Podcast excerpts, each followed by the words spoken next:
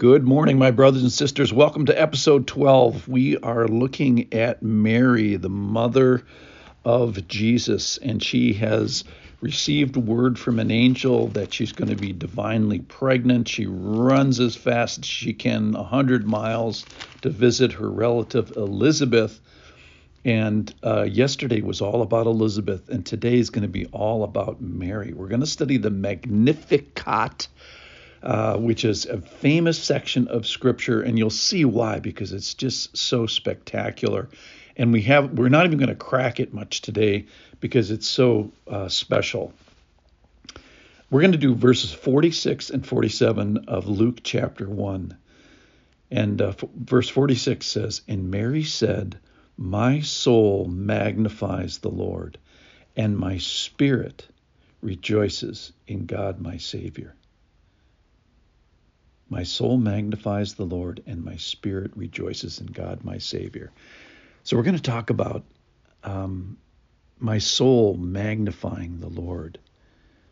The first thought I had is that I have a soul. So, I have the soul, the seat of personality, the seat of where my words come from, where my decisions are born out of, um, my thoughts, my worldview, my understanding it's sort of a big piece of real estate inside my head and my heart. It's like this place where I sit. It's the center of my universe in a sense, and it's uh, frankly it's uh, very very large.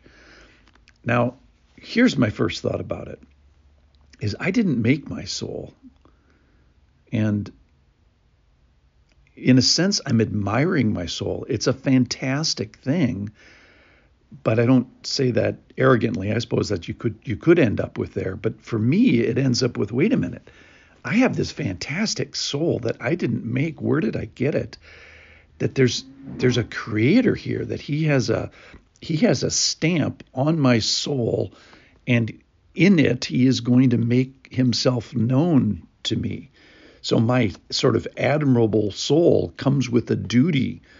And here Mary chooses joy um, and my soul. Like when we announce a new soul, uh, a child, it is a big deal. Oh, you're pregnant. It's fantastic. And then when we lose the soul, at least we lose it here. It's like, oh man, what a what a grief. Or like if a ship sinks and they say, well, how many souls were aboard? There were hundreds of people aboard that ship. So having a soul in in my direction leads me to that he m- made me for relationship. He put eternity in my heart, as it says in Ecclesiastes. And with the soul, there's this, there's a choice and there's a will and and there's a purpose. Now, why am why does my soul have purpose? Uh, it is, and that is because I am purposed. That I am designed that he has a that he proposed me and therefore I have this duty of this this purpose that I owe. So it I did not happen by accident. The other thought about my soul is that it's going to be eternal. Now, it's not going to be eternal here on this particular planet. It's going to change location, but it's not going to change its essence. So if you don't like your soul, polish it up a little bit. You're going to be with it for a while. All right, second thing about this is that it magnifies the Lord. Now we have a choice here, and that is to make the Lord bigger, to magnify something that is already big, extol it, make our boast in, and speak well of it. Now I wonder.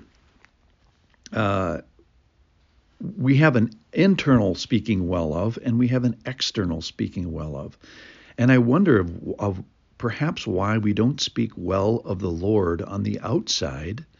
We don't witness or are uh, ashamed, is because how we fail to magnify the Lord on the inside. I think the outside will reflect the inside. So as we make God bigger, and I don't mean bigger bigger than he is, like take something small and make it big. I think we're trying to actually right size God, make him as big as he is. Uh, in that sense, we get a little bit smaller. The size difference uh, happens. So I said earlier that my soul, it's a big deal to me. It's the universe that I, it's the throne that I sit on, so to so to speak. And as I magnify the Lord, He gets bigger, He gets right sized, and then I get right sized. So this thing that occupies this large part of me. Uh, as I magnify the Lord, I get smaller and He gets bigger. So both end up with a size uh, difference. And don't think you're alone in this. I, I'm doing this, you're doing this. True believers throughout histories have been doing this. Um, Mary says she's going to be overshadowed by this. Um, I was thinking of this verse in Jeremiah. Thus says the Lord, let not the wise man boast in his wisdom.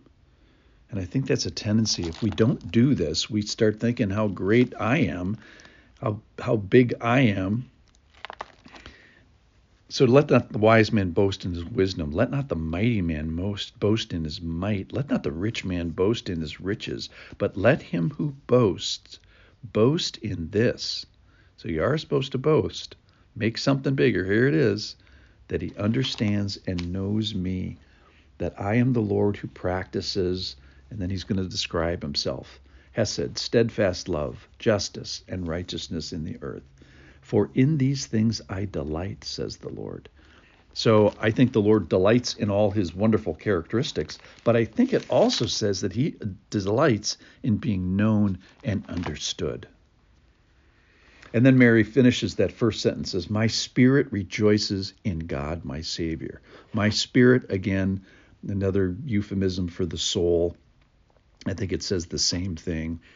And I and she decides what she's going to do with it today. So she magnifies and she rejoices. She makes joy. And and she calls Lord her Savior. Why? Because the Lord's has to be on a rescue mission for our fallen and anger and lustful and greed and slothfulness.